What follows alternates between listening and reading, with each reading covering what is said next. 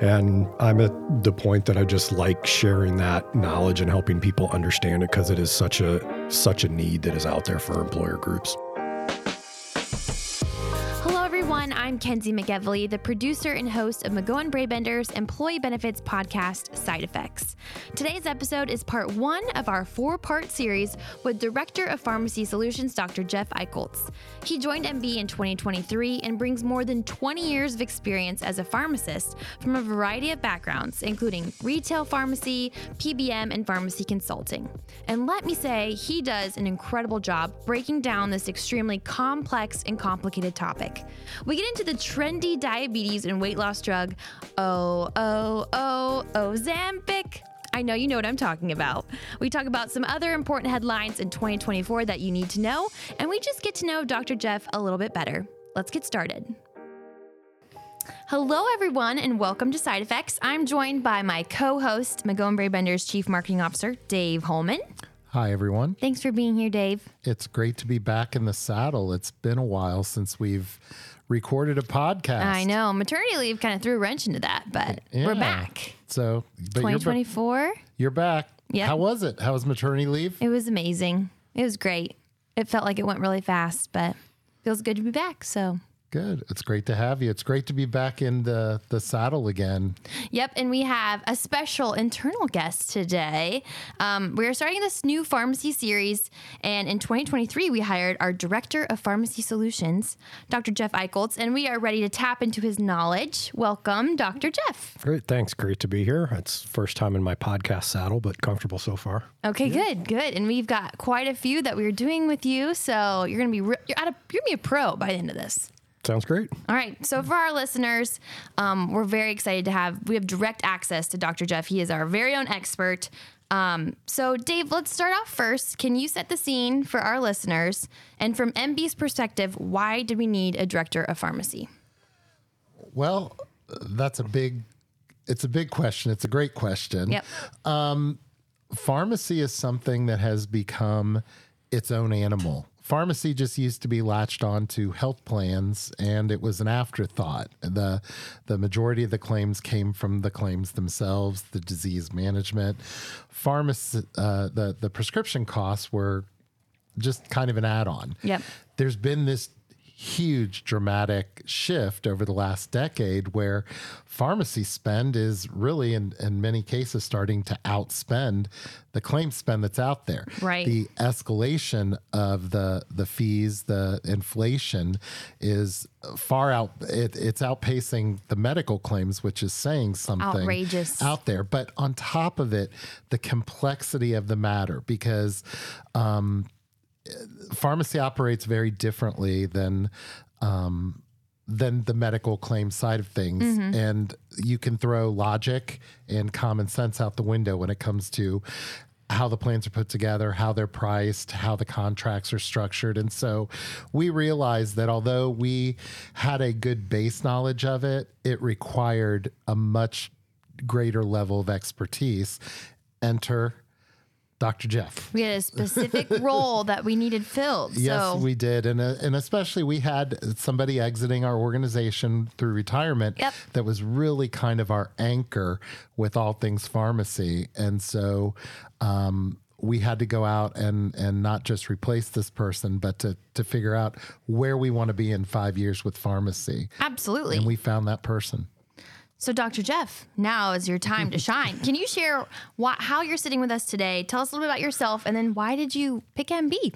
Yeah, sure. So, um, obviously, pharmacist by education. I started my career in retail pharmacy. Mm-hmm. Um, and then, after four or five years as a pharmacist there, I decided to make the move into managed care. It was just something that had always really kind of interested me. Mm-hmm. Um, even when I was in, in pharmacy school and pharmacy college, but it um, didn't have a whole lot of utilization back then, and mm-hmm. one business class that um, I actually kind of liked, and most of my uh, most of my friends did not. So it just kind of seemed like a an easy mix, and you know, a regular nine to five job doesn't hurt either. Versus pretty nice, you know, our um, weekend hours and evening hours and holiday and retail pharmacies, yep. holiday hours, all those kind of things, and um, you know, after 10, 12 plus years in the in the PBM industry. I went into pharmacy consulting. Um, was there for a couple of years. Had recently gotten out of it and was like, I like that side of the business Yeah. better. So uh, let's get back into it. And one thing kind of led to another. And, and here I am, great culture fit and, you know, a need that is there to, to be explained, the just the complicated benefits that are there. And I'm at the point that I just like sharing that knowledge and helping people understand it because it is such a, such a need that is out there for employer groups. So, how has your perspective changed from the point where you were a pharmacist to where you are now? Like, uh, how has that changed from your perspective of the whole transaction, I guess? Yeah, I think that you know, as, as I kind of reflect back and, and think about my career, I think a lot of the key tenets of like why I got into pharmacy to begin with are still very similar here, right? Mm-hmm. Is that you want to help people and you want to share your knowledge of of the industry and it just the audience is a little bit different different now being more employers and HR professionals but a lot of that patient interaction that I had in the retail setting, I was educating them on specific medications, side effects, how to be adherent. You know, how can you how can you save money on your prescriptions? Is there generic is there a generic available for your brand name? And it's it's a very similar type of of cadence and education from that perspective, just with a little bit of a different perspective. It's not necessarily all about the drugs anymore. It's more about the contracts and the benefit designs and the clinical programs and the various PBMs that are out in the ind- that are out in the market and the industry and different pricing structures and all those kind of things. So that educational basis is still there. Yeah. So, I want to ask a follow up question. Um, so, when you first got out, did and now that you understand really kind of the financial side of things, the pricing, the way contracts are handled, you probably didn't learn a whole lot about that when you were a student, did you? No, and we're going, you know, almost 25 years ago now. When since I graduated college, so you throw another five or six years on top of that, and the industry has changed. And I, I think you can look back over some of that evolution, not only just in healthcare in the country, but also in the contracting and in some of the terms that are in there. And it's oftentimes like a game of, of chess within the industry with PBMs and pharmaceutical manufacturers and health insurance carriers and they do one thing and then it's reacted to try to control the costs and back and forth right and so it's become a lot more complex than uh, than it was 20 years ago Yeah. And so I, I think as we do this four part series right now and we move forward, uh, let's make sure that we level set everything for our listeners Yes. because we throw around acronyms a lot like it's alphabet soup. But as we jump through these, let's let's keep each other in check. A And let's make sure our listeners understand. yes. So PBM, pharmacy benefit manager Okay. okay, and they're responsible for administering the benefit in claims adjudication is really where they started, right? It, you talked about the transaction being different than medical, right? I think very often we're used to going to the doctor, you see an EOB weeks later, is it covered, is it not mm-hmm. covered?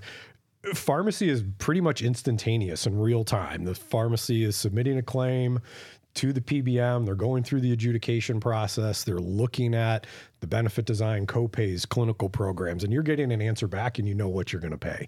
So they're really doing all of that. Plus, developing those programs behind the scenes is the pharmacy and network, formularies for drug coverages, some of those types of things as well. And we get into that in another episode too. We go into how we choose our PBMs and so get excited because that's coming up. Kenzie just teased a future episode. How about that? yeah, mark your calendars, Like everyone. binge binge listening.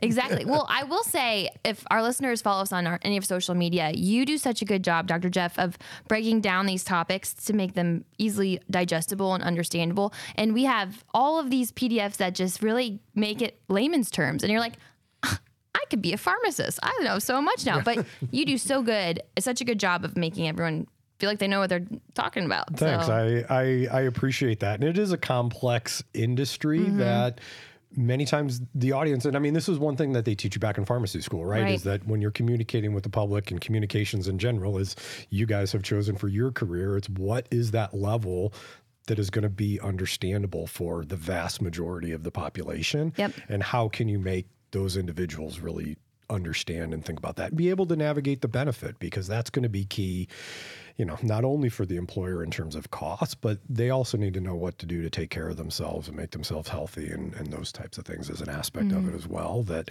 the clinician in me um, still wants to. keep in mind, right? It's not just all business. There are still people and patients uh, behind all of these transactions and all of these benefits that everybody has. It's all great about point. simplifying. Yep. So, Dave, I have a question for you then. So, how does Dr. Dr. Jeff bring so much value to our customers? What is he doing to help them? Because it sounds like he's helping MB, but in yeah, turn, he's helping us better understand pharmacy and the questions to ask and things to look for and and everything from plan design to reviewing contracts to how long should we enter into a contract or also just even beyond that once you've made the purchase it's understanding the data points behind pharmacy and scripts and how you can almost look at that through data analytics and and start to create a, a narrative for things that are going to happen. And it, it's funny because there was a point in time where we were looking at what the needs were of McGowan Brabender uh, from a leadership standpoint. We were like, well, do we need a, a pharmacy manager? Do we need a medical director? Right. And once we really got into it and started talking to people, we realized that through the right through the right pharmacy uh, person, we could have the best of both worlds. Because I believe, Jeff, uh, can can you explain a little bit like how does pharmacy paint a picture like when you're looking at claims and and for an individual and a group? How does that tell a story for you? Yeah, I think you really have to take a look at both. And I think that's something that gets missed sometimes, right? Yeah. Especially when you have a carve out PBM and they're telling the PBM story, what is happening with trend. But then you have to look on the flip side on what's happening on the medical side too, right? It's that you want patients to be adherent from a clinical perspective. From an employer perspective, that can be increased cost if you're just looking at the drug claims. But if that increased cost and that adherence to an asthma medication and a controller medication, for example, is preventing asthma attacks and trips to the ER to get nebulized treatments and those types of things, that's a savings, right? So Right. you have to take a look at both of those things in parallel. I think it's the same way when you start to put different type of disease management, population health things into place too.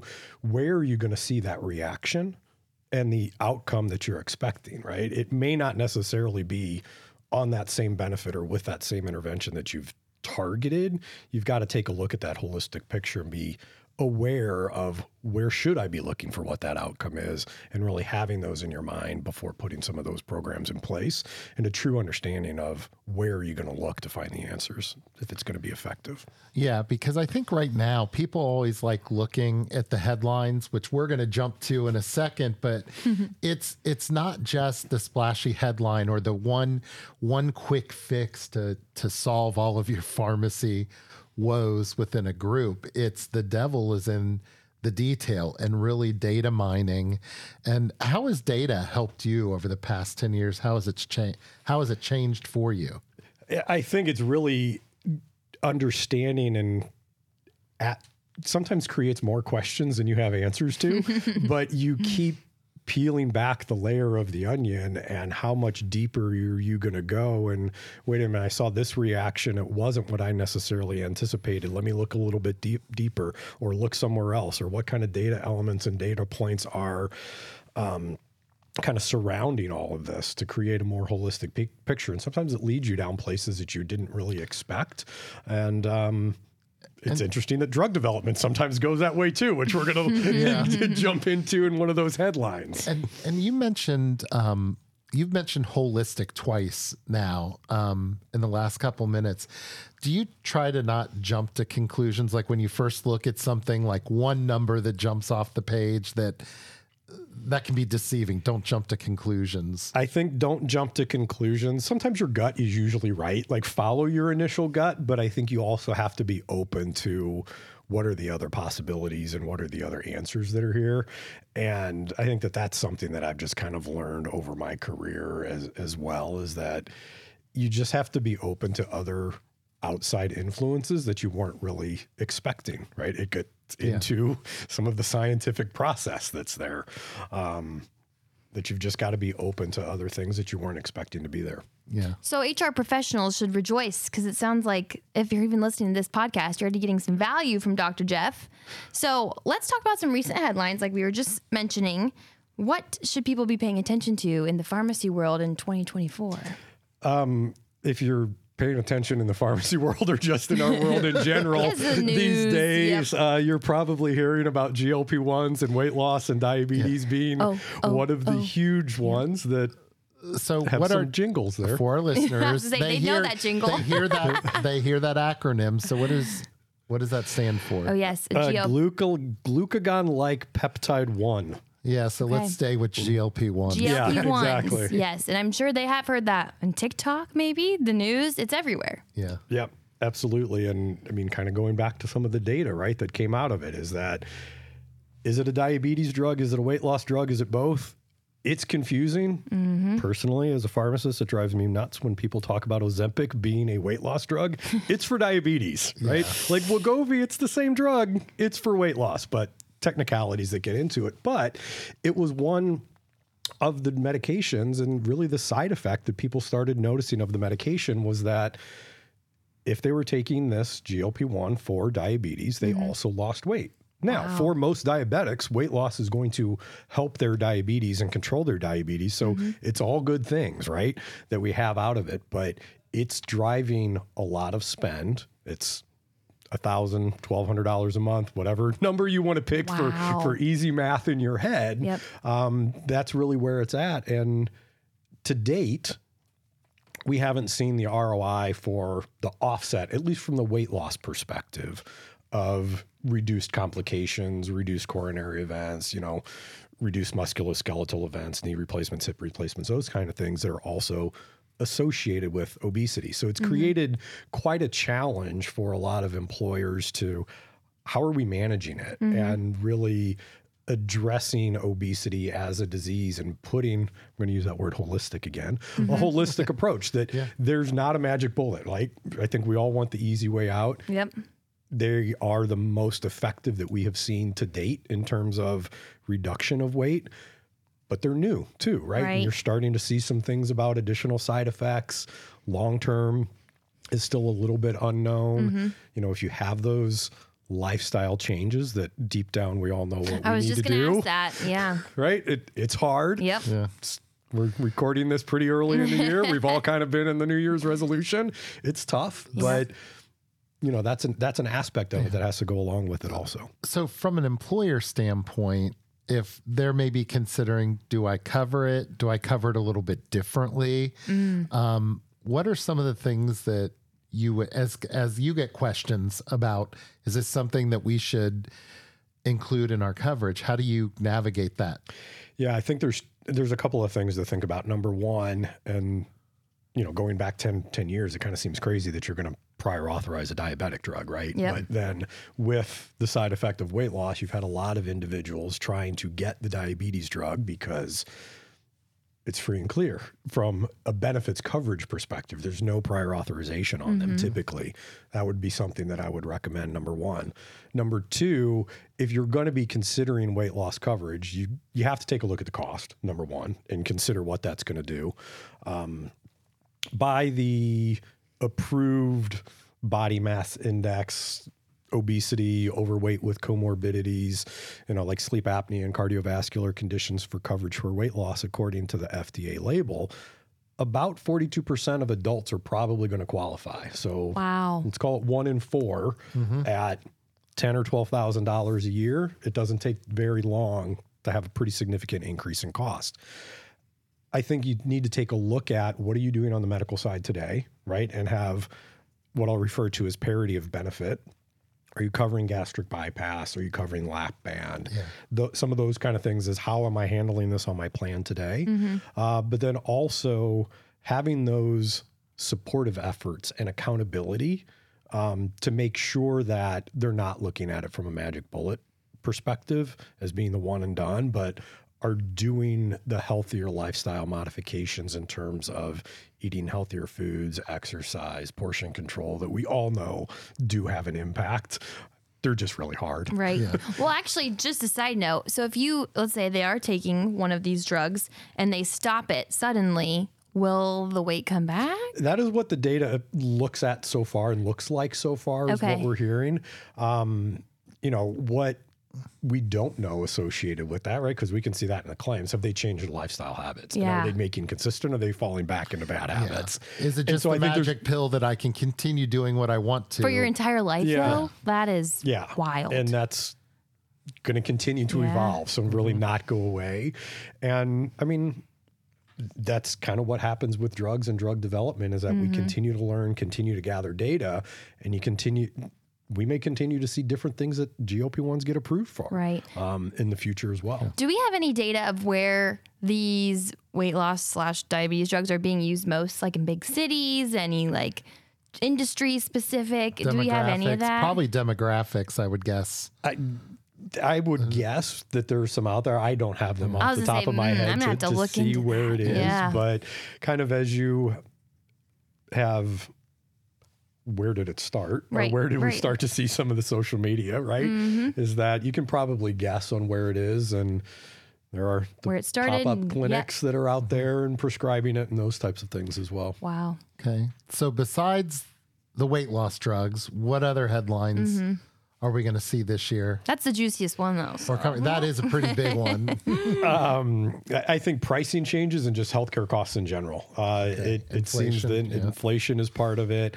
Um, you know, being in an, an election year, drug costs and drug prices are always part of policy. So maybe even more in the headlines of where is it, um, where are we going to land, and are there going to be more changes that are, you know, potentially coming um, in the future? I think is going to be be a big one there.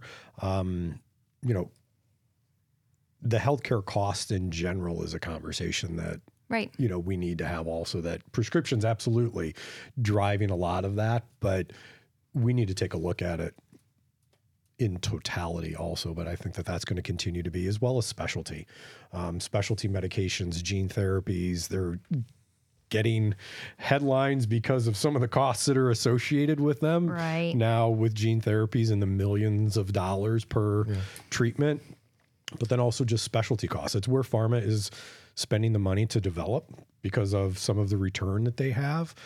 And again, we have to balance like there are new treatments out there that have never been able to treat diseases before in really small patient populations that are having a huge impact on those individuals' lives, but we have to be able to figure out how to afford them as well. Yeah, and I think with the advancements in science and technology, we're seeing it, it seems like we chugged along for a long time and you never even really saw it on television. Nobody advertised Oh, no. drugs on television and now you can't I, I would say they dominate evening television Every commercial. for and you can tell who they're targeting by what you're watching but um i i look at that and i think about how fast things are moving right now and with science and uh, do we have from a like governmental regulation and oversight has that changed much or is it still the older uh, do we are we living in a new world order with old world rules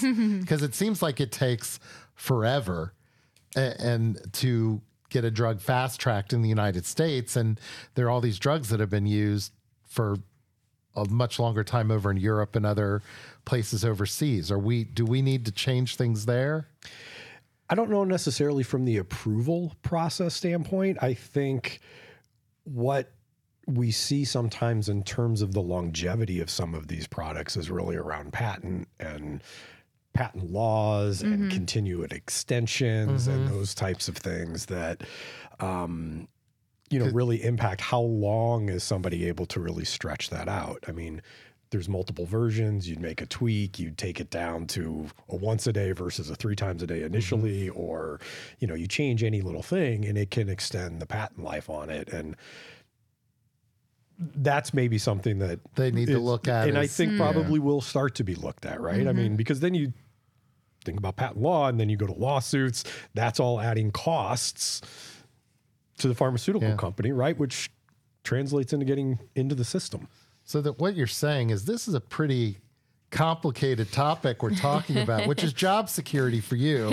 But it's a it's a complicated topic, and there's Yeah. there's a lot of money involved, and topic Yeah. on multiple sides, right? Yeah. And uh, we all know how those conversations can go when you when you get those parties into the into the room. Yeah, but I think the the bottom line is the more that you know about it as an employer, the better decisions that you can make with your broker, Yep. and and hopefully um, effectively manage this and try to at least lower the trajectory Correct. of the trend. Absolutely. so, as we wrap up here, do you want to give our listeners a tease of what our next few episodes are about, Dr. Jeff? Yeah, I think that we really we really jumped into quite a few of them already. It's Yep. uh, you know pricing and contracting. We're going to talk about benefit design. What is a formulary? Clinical programs offerings that are out there. We'll continue to talk about headlines, vendor selections, and RFPs or requests for proposals, and just general education around the complexities that are associated with pharmacy. Perfect. Good. So if you like this, we teased up a few of the topics. Yep. We've got three more for you to binge listen to when you're driving. So, thank you, Dr. Jeff, for joining us. We hope your first co- podcast was easy peasy. You did a Great. great job. Yeah, thanks. Dave, thanks it. for joining us. Thanks for having me. And if you have any questions about this topic, you can email me at kenzie at healthierbirthdays.com. Or Dave at healthierbirthdays.com. And or Jeff at Healthier Birthdays. we have a How about new that? email address for Jeff. So, thank you for joining us, and we'll see you next time on Side Affects.